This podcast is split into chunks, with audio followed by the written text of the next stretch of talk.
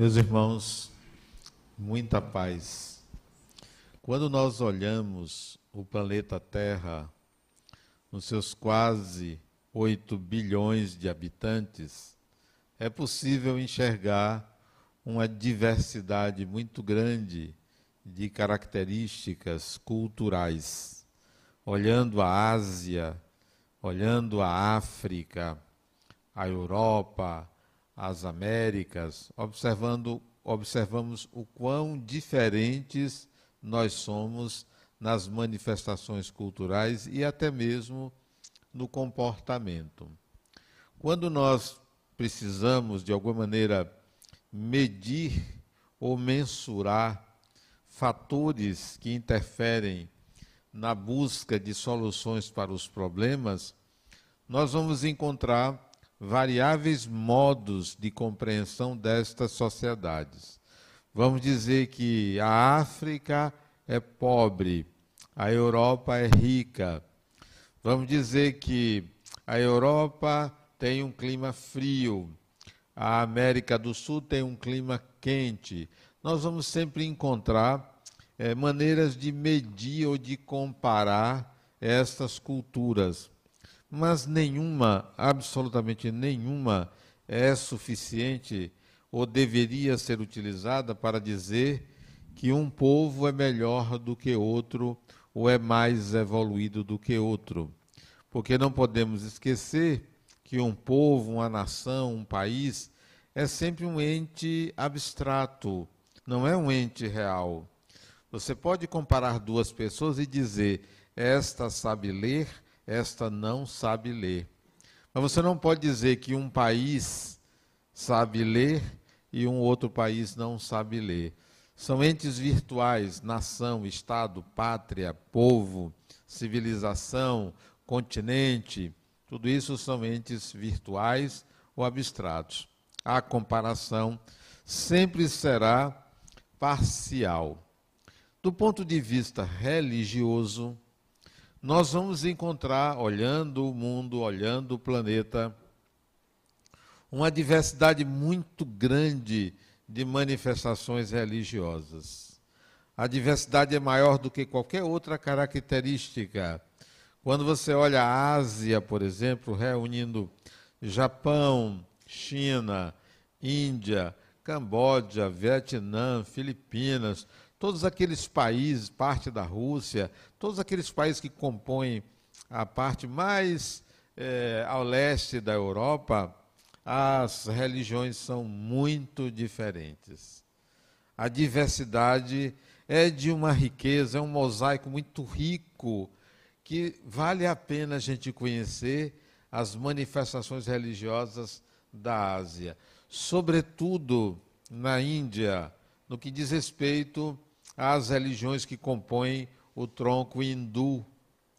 São templos belíssimos. São diferentes comportamentos das pessoas ante o sagrado. As religiões variam ao infinito, de tal maneira que você não poderia dizer que esta religião é melhor do que aquela. Novamente será um ente abstrato. Quando você vem para a África, as religiões tribais, as antigas religiões adotadas pelos países da África, a diversidade é tão rica, é tão grande quanto a diversidade na Ásia. São religiões que são ligadas à terra, que trazem entes pela mediunidade das pessoas que desafiam a nossa compreensão pela riqueza da manifestação religiosa. Subindo para a Europa, saindo da África, indo para a Europa, nós vamos encontrar a grande maioria das, é, do, dos países europeus é cristã. A maioria são cristãos. Então nós vamos encontrar também diferentes modalidades de cristianismo. Se você vai na Inglaterra, Escócia, Irlanda, é um tipo de cristianismo. Se você vai na Itália, é outro. Na Alemanha, é mais diferente ainda. De tal maneira que você, quando entra num templo, numa igreja católica. Só para falar da católica, uma igreja católica da Alemanha, uma igreja católica na Itália, você vai ver diferentes é, caricaturas ou diferentes manifestações. E se você entra numa, numa igreja cristã evangélica na Alemanha e uma igreja evangélica em Portugal, você também vai encontrar diferenças, porque a cultura anexada à crença religiosa vai apresentar diferentes manifestações. Mas tudo isso para dizer que na Europa, mesmo a Europa sendo cristã, você vai encontrar diferentes formas de cristianismo, também numa riqueza muito grande. Se você vai para as Américas, América do Norte, Estados Unidos, você também vai encontrar uma nação cristã. E vai verificar que o cristianismo vivido ali é diferente do cristianismo vivido na Europa ou é, em outra parte do planeta. Na América do Sul, você vai encontrar um sincretismo religioso muito grande, religiões tribais com o cristianismo, com o catolicismo, com as igrejas evangélicas também diferentes. Até no espiritismo, se você for nos Estados Unidos, na Europa, o espiritismo que é praticado lá é diferente do espiritismo que é praticado aqui. Embora os conteúdos doutrinários, os conceitos sejam os mesmos, mas são práticas diferentes. A diversidade é a regra. Se há uma unidade na Terra, essa unidade se chama todos são diferentes.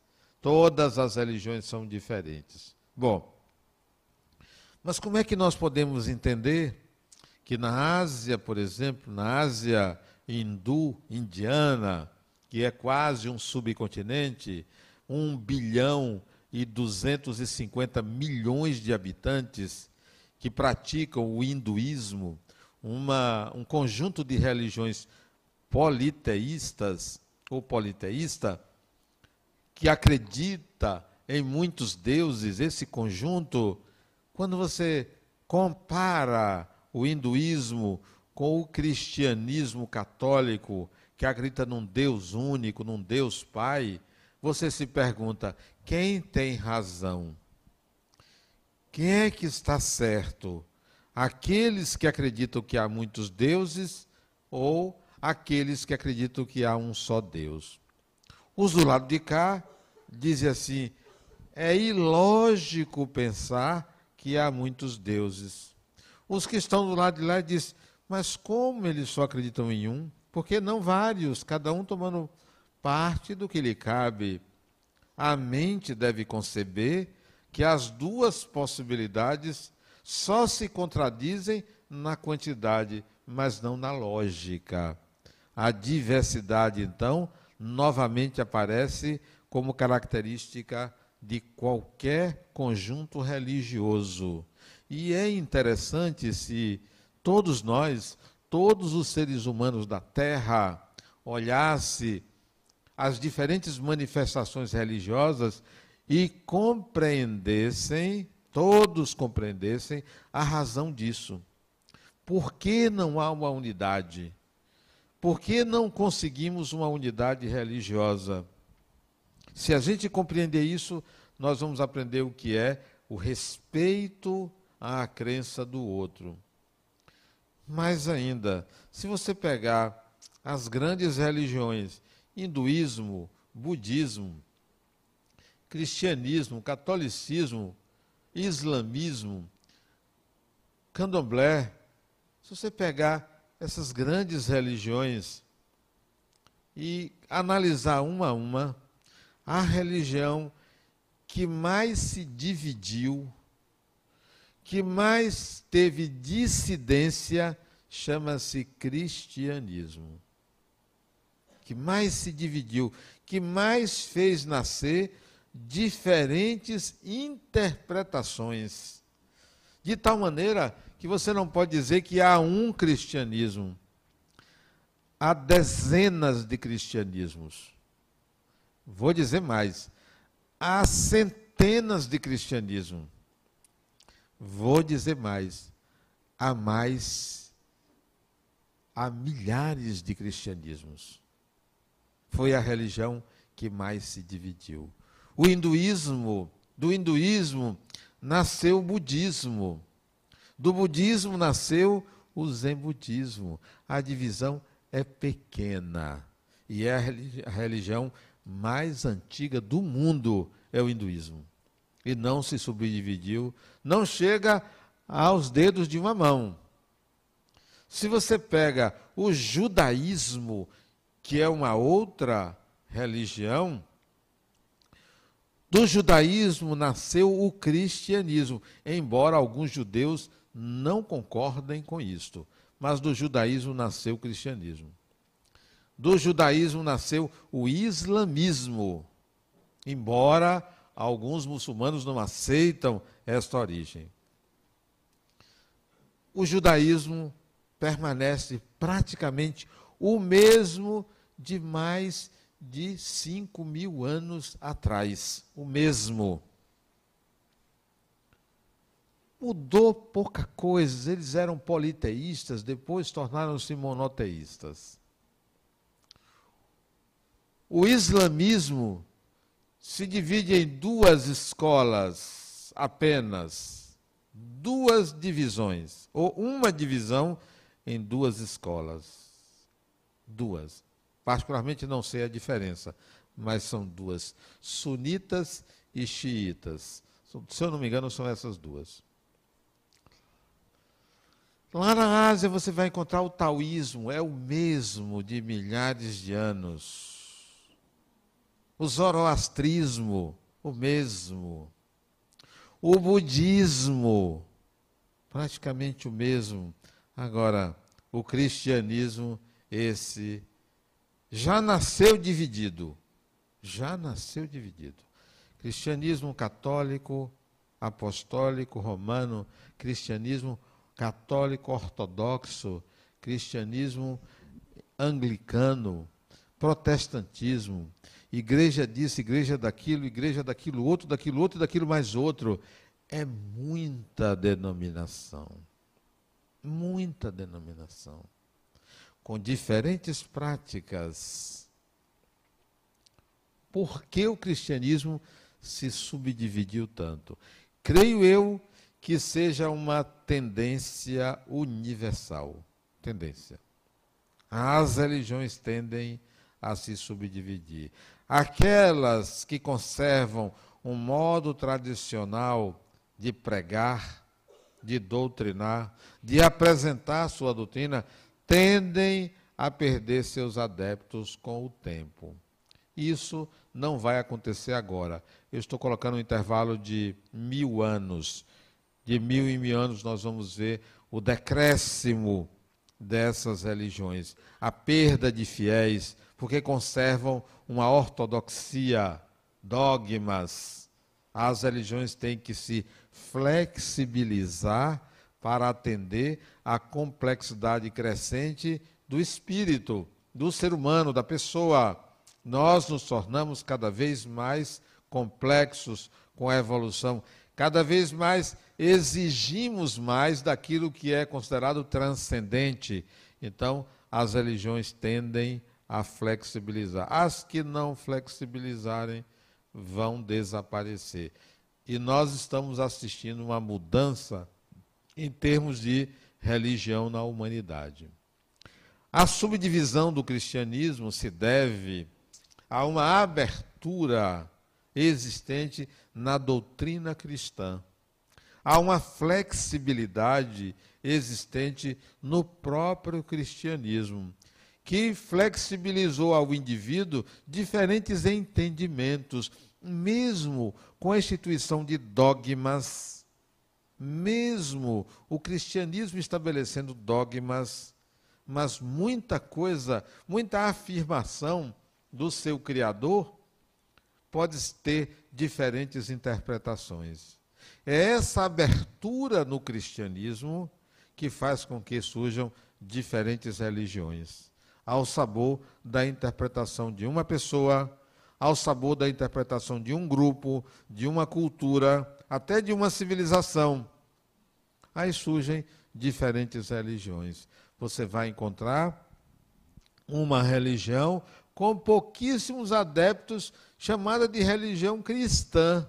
Aqueles adeptos entendem de uma maneira particular o cristianismo. Não são ligados, esses adeptos, essa igreja, a nenhuma outra congregação, a nenhuma outra. Um grupo reduzido de 100, 200 pessoas, eles formam uma religião cristã, pela abertura que, que está contida no Evangelho, que é o livro básico do cristianismo. Por isso que surgem diferentes divisões. O Espiritismo não é uma dissidência do cristianismo. Não nasceu dentro de uma religião. O Espiritismo se formou a partir de um grupo de espíritos, embora católicos, que criaram a doutrina do Espiritismo. Mas não foi dentro de uma igreja, não eram padres encarnados. Allan Kardec não era um padre, não era um sacerdote, era um professor. E com a ajuda dos espíritos nasceu o Espiritismo. Não foi alguém que se insurgiu contra o catolicismo ou contra o protestantismo, embora Allan Kardec fosse protestante. Mas não houve uma algo que contrariasse, que negasse. Nasce o espiritismo e adota o cristianismo. Adota. O espiritismo não é cristianismo. O espiritismo adota alguns princípios cristãos. Pode-se dizer que o espiritismo é uma religião cristã também, como muitas outras. É mais uma religião cristã. Então, essa subdivisão se justifica pela flexibilidade na interpretação do conteúdo do Evangelho. Mesmo que se estabeleçam dogmas, mesmo que se repita a mesma coisa que está escrito há 1.500 a 2.000 anos atrás, mas as interpretações, as interpretações são diversas. Bom, há um termo utilizado pelos primeiros cristãos e que alguns passaram a adotar como sendo a nova ordem religiosa.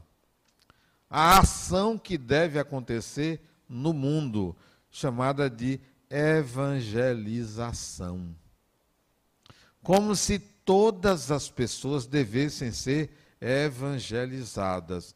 E por conta disso, surgiram as missões, os missionários, os jesuítas, aqueles que saíam de um centro cristão para evangelizar outros povos. Assim fizeram com os índios. Assim fizeram na África Assim fizeram em toda a Europa. Eles saíram para evangelizar. Esbarraram no Oriente. Não coube. A mente do oriental é por demais aberta a manifestações religiosas que o cristianismo não conseguiu implantar a sua doutrina razão pela qual são minorias os cristãos no Japão, na Índia, na China, na Tailândia, no Camboja, no Vietnã.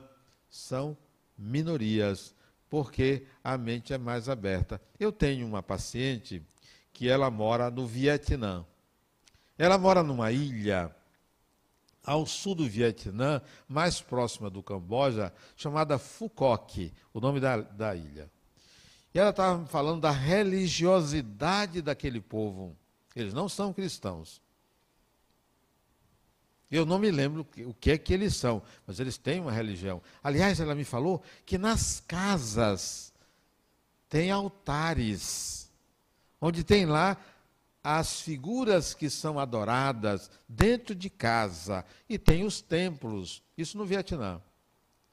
Mas que ela nota que o povo é de uma pacificidade, é de uma paz que ela nunca viu no Brasil.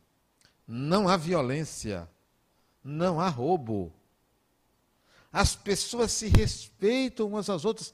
No Vietnã, eu não estou falando na Suíça, nem na Alemanha, eu estou falando no Vietnã, num país que foi invadido, num país que sofreu uma guerra. Eles são pacíficos. Ela se surpreende com isso. A religião dá a sua contribuição.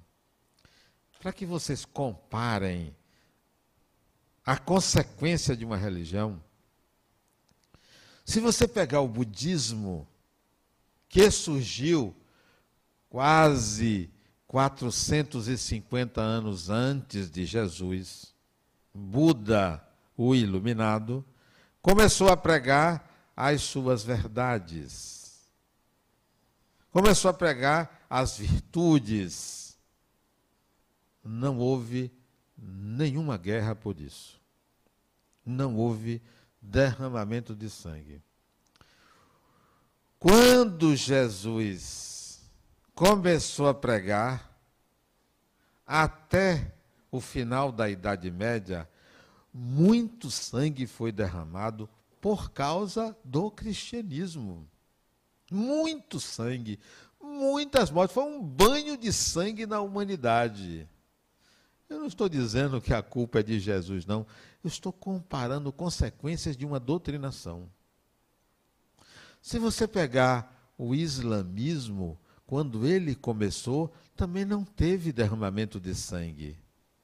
Se você pegar o candomblé, quando ele veio da África para cá, para cá, só houve derramamento de sangue contra os africanos porque o branco queria que eles fossem escravos tinham até medo da religião, porque o candomblé não quis doutrinar ninguém.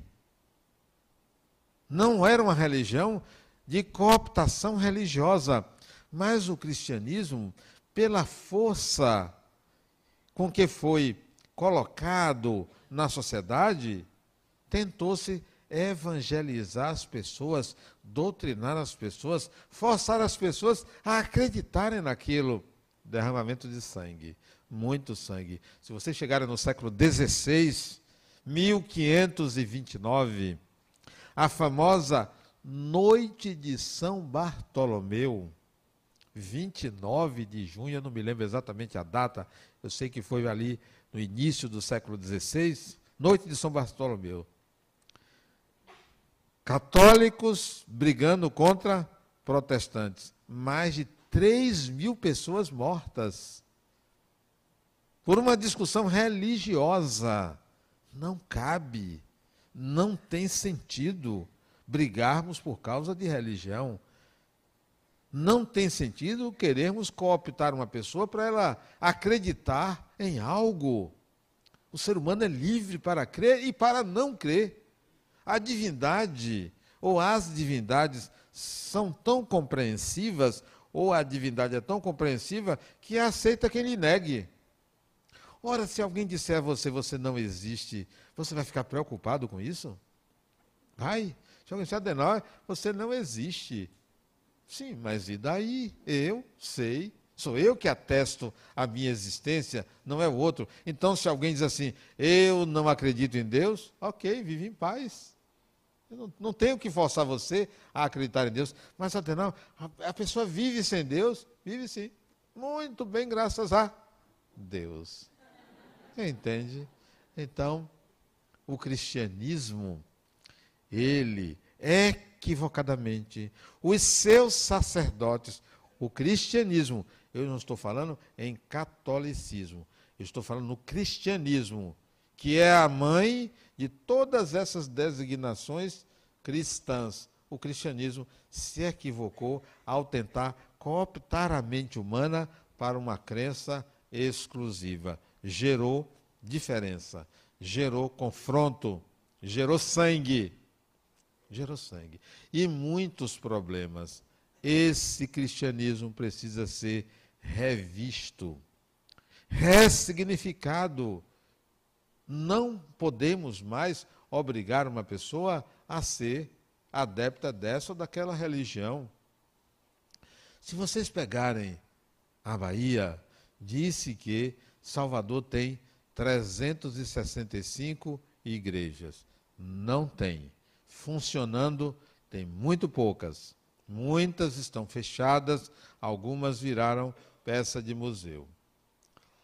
Se você pegar terreiros de candomblé, a quantidade é muito grande. Muito maior do que de igrejas. Eu estou falando de terreiros de candomblé registrados. Registrados. Com CNPJ. Tem muito mais.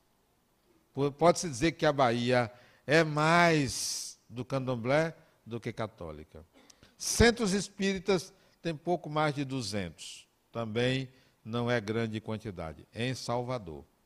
Na Bahia tem mais. Podemos dizer que Salvador é muito mais negra do que branca. É muito mais do candomblé do que católica, espírita, budista, o que for. Isso é relevante? Isso não é relevante, porque nós temos o direito, cada ser humano, de adotar a religião que lhe apraz, que lhe faz sentir melhor.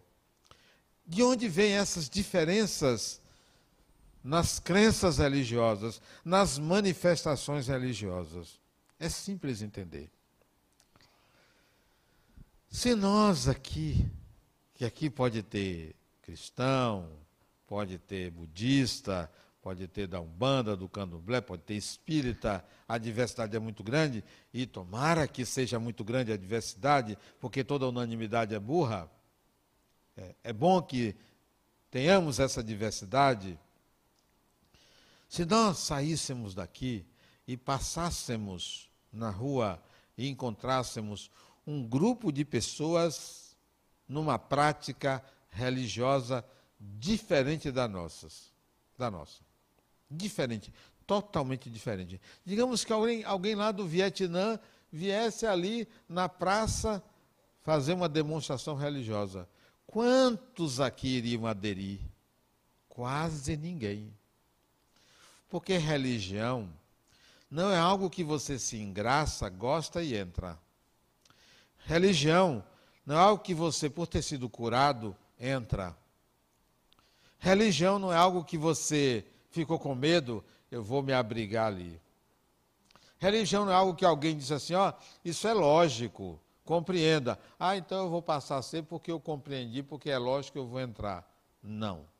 O que que leva uma pessoa a de fato permitir que a religião entre na vida dela. Porque uma coisa é você ser adepto de uma religião, outra coisa é você permitir que a religião adentre o seu mundo íntimo. O que é que foge a isso?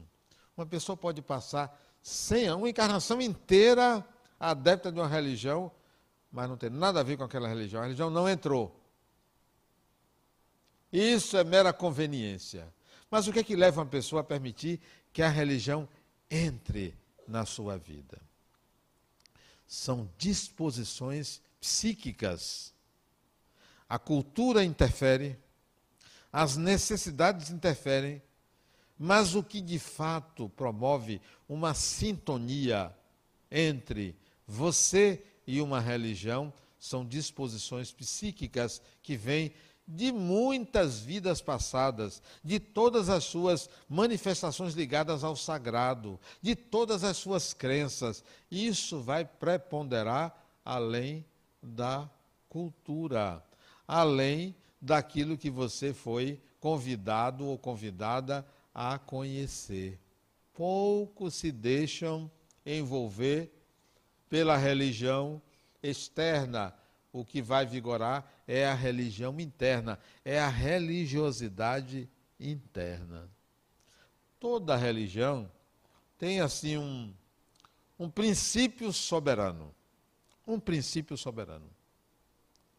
Eu diria que o princípio soberano do budismo é necessariamente a leveza, a transcendência, a compaixão. Budismo budismo. Se você pegar o hinduísmo, qual é o princípio soberano do hinduísmo? Eu diria que seria a diversidade de manifestação do sagrado, porque a quantidade de deuses hindu é mais do que a quantidade de jogadores de futebol no Brasil, porque haja jogador de futebol no Brasil, todo mundo querendo ficar rico.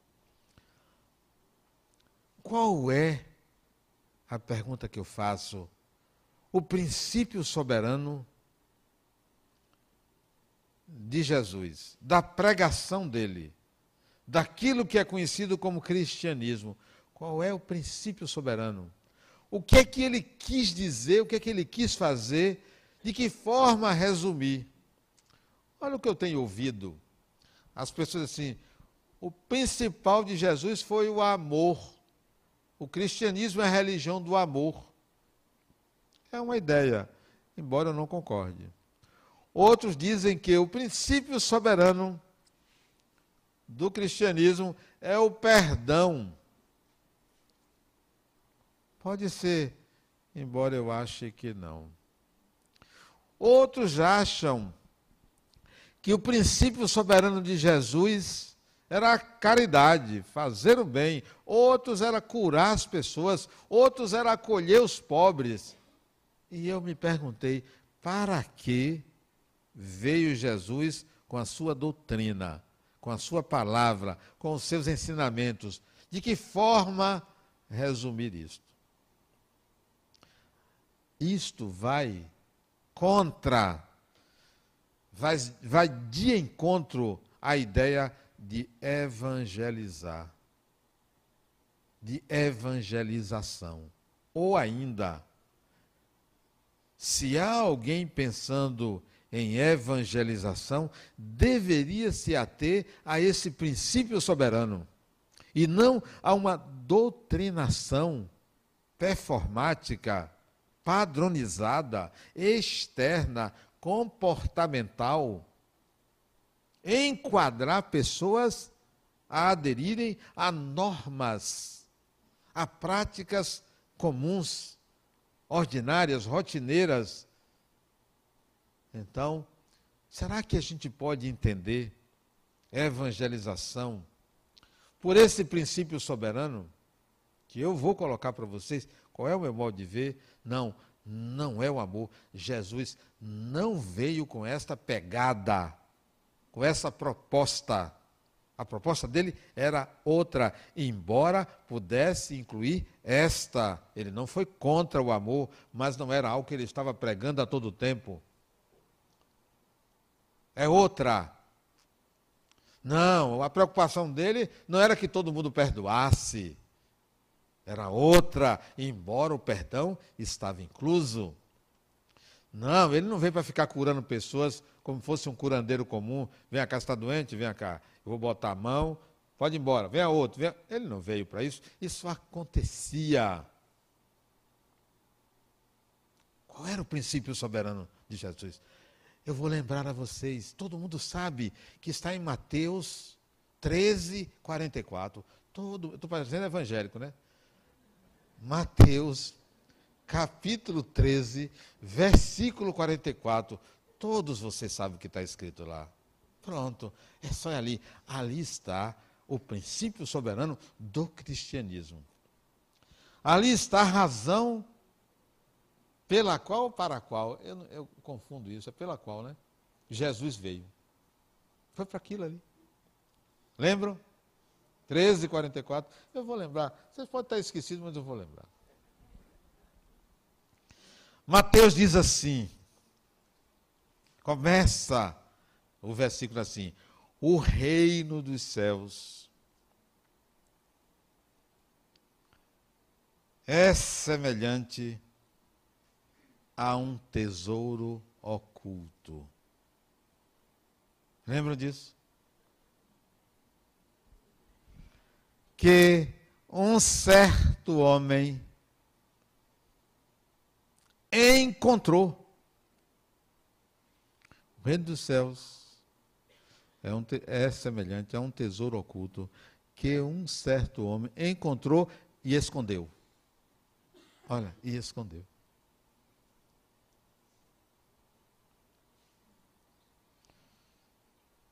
É, é difícil você penetrar na essência de uma coisa se sua mente estiver voltada para outra. É preciso desconstruir as outras para entender. O reino dos céus é semelhante a um tesouro oculto num campo, um certo homem encontrou e escondeu. E, com muita alegria com, e contentamento, foi, vendeu tudo que tinha e comprou o campo. Ponto. Aí está a razão pela qual aquele judeu, aliás, Jesus não era cristão, não existia cristianismo, era judeu. E o judeu retado. O reino dos céus é semelhante a um tesouro oculto no campo. Um certo homem encontrou e escondeu. E contente de alegria, vendeu tudo que tinha e comprou o campo. Ponto. Mateus 13, 44. Aí está o princípio soberano do cristianismo. A razão por que ele veio. E se a gente perseguir isso, não sairia querendo doutrinar pessoas, nem enquadrar pessoas nessa ou naquela religião. Você é livre para escolher a sua religião. O que é que você quer? Quer acreditar em 235 mil deuses? Pronto. Quer achar que você é Deus? Tudo bem. Quer achar que só tem um, que é seu pai, sua mãe, o que for? Ótimo. Quer achar que é uma árvore? Tudo bem. Quer achar que é uma pedra? É também. Quer achar que tudo é Deus? Pode achar. Isso não é um problema. Pode pensar o que você quiser. Mas eu vou lhe dizer uma coisa que você é e que impacta soberanamente na sua vida. E que se na sua religião você adotar isto, que é da sua essência, você vai vivenciar qualquer religião e vai respeitar a religião alheia. Vamos ao entendimento que eu dou a esta parábola de Jesus. O reino dos céus é semelhante a um tesouro oculto no campo. O que é o reino dos céus? O reino é um lugar central. O reino dos céus, ou o reino de Deus, deve ser o lugar mais importante. Deve conter o que existe de norteador da vida, porque o reino norteava, dirigia, conduzia protegia, abrigava, defendia. O reino é um lugar maravilhoso de se viver. O reino dos céus chama-se imortalidade do espírito. Não importa a sua religião, você é imortal. Você é hindu, ok, você é imortal. Você é muçulmano, ok, você é imortal. Você é do candomblé, você é imortal. Você é da Umbanda, você é imortal. Você é branco, você é imortal. Você é preto, amarelo, cor-de-rosa, você é imortal. Você é hétero, homo, trans, você é imortal.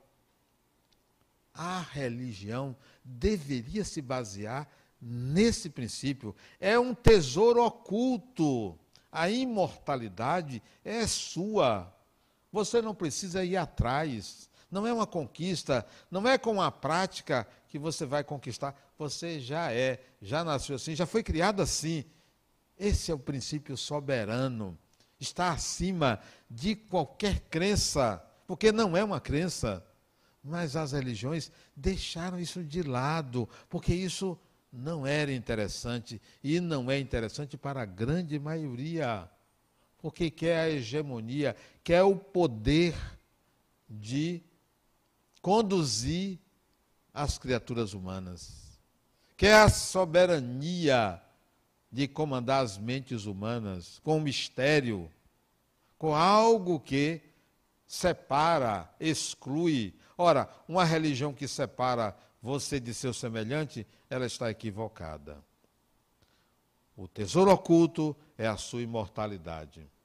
Um certo homem, homem aí é espírito, não é homem másculo, é ser humano, espírito, pessoa. É tudo sinônimo. Pessoa, ser humano, espírito é a mesma coisa. Então, um certo espírito quer dizer alguém que já saiu de uma visão maniqueísta da vida, Alguém que já saiu da ideia de salvação vai entender a imortalidade. Só assim você encontra, descobre que é um ser imortal. Descobriu? Ok, isso é meu, sou eu.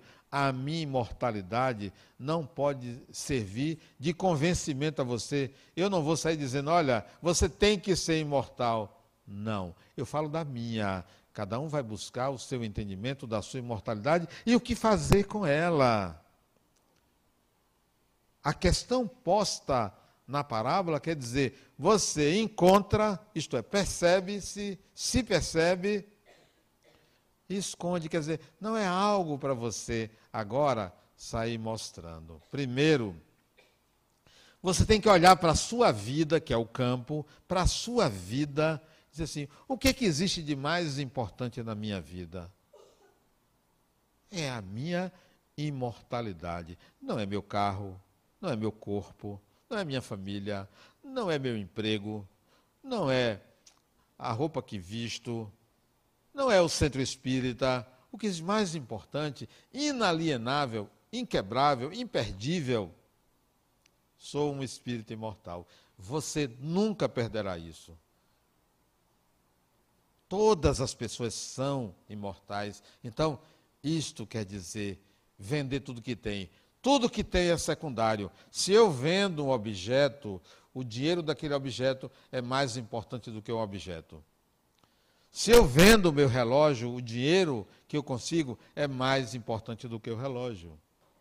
Se eu troco o meu carro por um outro, esse outro é mais importante do que o anterior, por mais que eu goste do anterior, mas se eu estou trocando, esse se torna mais importante. Então, vender tudo que tem quer dizer, compreenda tudo é passageiro. A única coisa que não é passageira é sua imortalidade, que você não vai vender.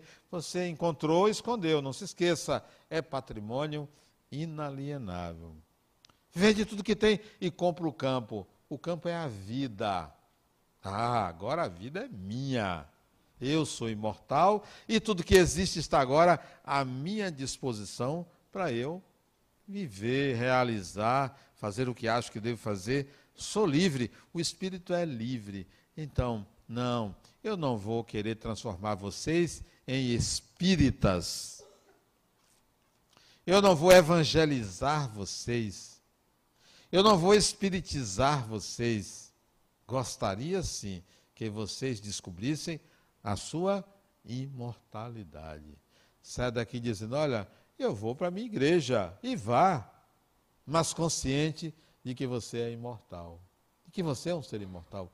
Que você não tem que pagar para ser imortal. Que você não tem que se preocupar com a morte. É viver uma vida intensa e apaixonadamente. Porque você é um ser imortal não aceitar qualquer doutrinação de que você precisa seguir certas práticas para alcançar uma vida melhor depois da morte. Quando eu vejo pessoas se sacrificando, se mortificando, se batendo para se purificar, eu percebo o estágio psíquico que se encontra aquela pessoa. Porque no dia que você precisar se cortar para resolver um conflito interno, você precisa de ajuda séria. Quando você precisar bater no seu corpo para se purificar dos seus chamados pecados, você está precisando de ajuda. Essa não é a religião que vai te libertar. A religião que vai te libertar é aquela que trabalha em cima da necessidade da sua consciência de ser um espírito imortal. Sabe por quê também? Você antes, antes da, da consciência de ser esse espírito imortal, você negociava com seu Deus. Olha, eu fiz umas coisas erradas, eu vou fazer umas coisas certas aqui, pensando que o bem anula o mal. Pensando que o bem anula o mal. Não, senhor. Primeiro que mal não existe senão como um critério de julgamento daquilo que não é moralmente aceito. Bem é aquilo que é moralmente aceito. Esse não deve ser o critério de análise e avaliação das experiências da vida. Bom, você continuava negociando com Deus, ó, eu vou fazer o seguinte, eu não fiz algumas coisas erradas, eu vou lá no centro, na igreja, e dou uma contribuição. Pronto, olha aí, resolvi. Vou dar uma contribuição lá. Aliás, a contribuição será aceita. Pode trazer qualquer 20 mil, 100 mil, eu aceito, não tem problema. Não tem, aceito. Mas não se preocupe, porque isso não vai resolver o seu problema. Pode resolver o problema da instituição, mas não vai resolver o seu problema. Porque alguém tem que pagar as contas, resolve algumas coisas, mas não resolve o seu. Então, você negociava com Deus. Isso chama-se indulgência. Outros fazem assim, não, eu vou fazer o seguinte, eu não fiz umas coisas erradas, eu vou fazer umas orações. Olha aí, eu vou orar. Vou botar minha mente tranquila. Pensando que isso resolve, né? Outros achavam assim, não, sabe o que eu vou fazer? Eu vou ter pensamento positivo. Olha que bobagem. Não, não pode ter pensamento negativo. Quem disse isso? Quem disse isso? Isso se chama tenha medo do negativo. É isso. É a imposição do medo. Eu digo a vocês, não, pegue o pensamento negativo e enfrente ele.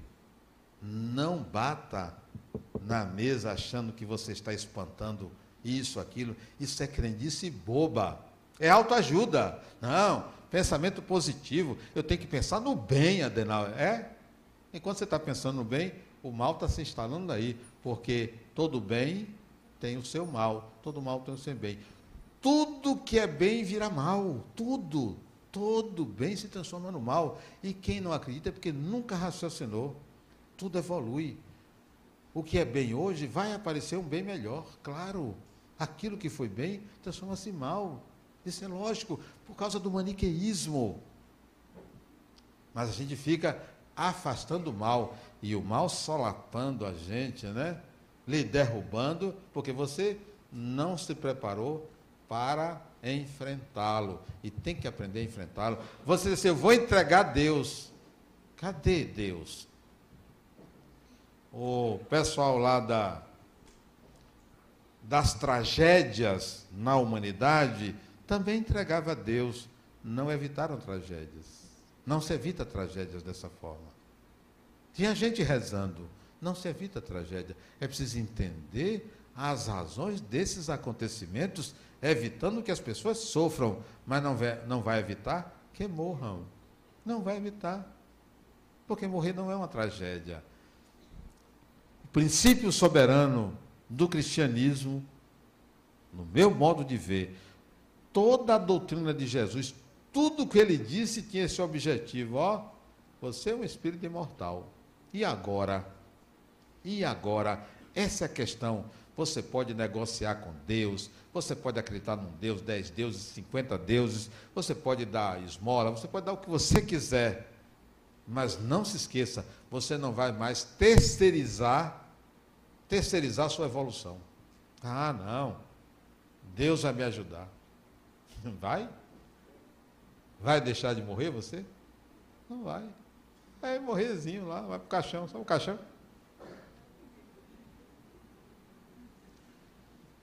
Hoje eu vi uma frase atrás de um carro. Eu fui na minha fono e no dentista para ajustar essa brida. Isso aqui só pode ser aquele negócio de puxar o cavalo, né? Porque é um negócio que dói, viu? Mas tudo bem. Isso é merecimento, né? Minha assim. Minha sorte, não, o que era sorte era Deus. Sorte é outro nome para Deus. Acaso é outro nome para Deus. Tudo isso. Azar é outro nome para Deus. Tudo isso. A gente não entende que são ideias para acomodar a nossa inquietação psíquica. Porque a divindade não é acessível diretamente ao humano. Ou você sente ou você não sente. Não há lógica. Não é crença. É algo interno, inalienável. Então, não vamos doutrinar pessoas, não vamos evangelizar pessoas, não vamos budificar pessoas ou torná-las adeptas a essa ou aquela religião. Respeite a religião do outro. Se lhe perguntar qual é a sua, diga. Se quiser debater, não, a sua é maravilhosa. É uma ótima religião. Por que é? Porque toda religião é para orientar, ditar normas. Mas não esqueça de dizer pessoa, olha, você é um espírito imortal. Não vai terceirizar mais responsabilidade. A vida é sua, o destino é seu. O que quer que aconteça, você vai estar ali. Hoje eu recebi uma ligação de um amigo que mora nos Estados Unidos. Nós estávamos conversando sobre. Aliás, o negócio que a gente estava conversando era tão complexo que eu me perdi na conversa. Negócio complexo demais. Estávamos conversando. Ele dizendo, Adenauer, Adenauer, eu estou para voltar para o Brasil. Aqui as pessoas não entendem mais, os espíritas, não entendem mais que não pode vivenciar essa religião dessa forma ritualística. Não entendem que são espíritos. Pois é. É mais um motivo para você ficar aí. Porque se você já entendeu e eles não entenderam, responsabilidade sua. Você, ele é palestrante espírita. Você é um pregador. Agora você vai pregar isto. Isso é por isso que a maioria das casas espíritas daqui não me convidam. Pois é. Bem-vindo ao clube daqueles que, por serem autênticos, são excluídos. Bem-vindos à exclusão. Bem-vindos à discriminação, à desorientação. Somos todos espíritos imortais. E é hora da gente assumir essa condição e não terceirizar mais o nosso destino a ninguém, nem responsabilizar ninguém pelo estado em que nos encontramos. Ninguém é a causa do seu mal. Ninguém. Ninguém. Ninguém é a causa do seu bem. Ninguém. Tudo se passa na intimidade do ser imortal que você é. Muita paz.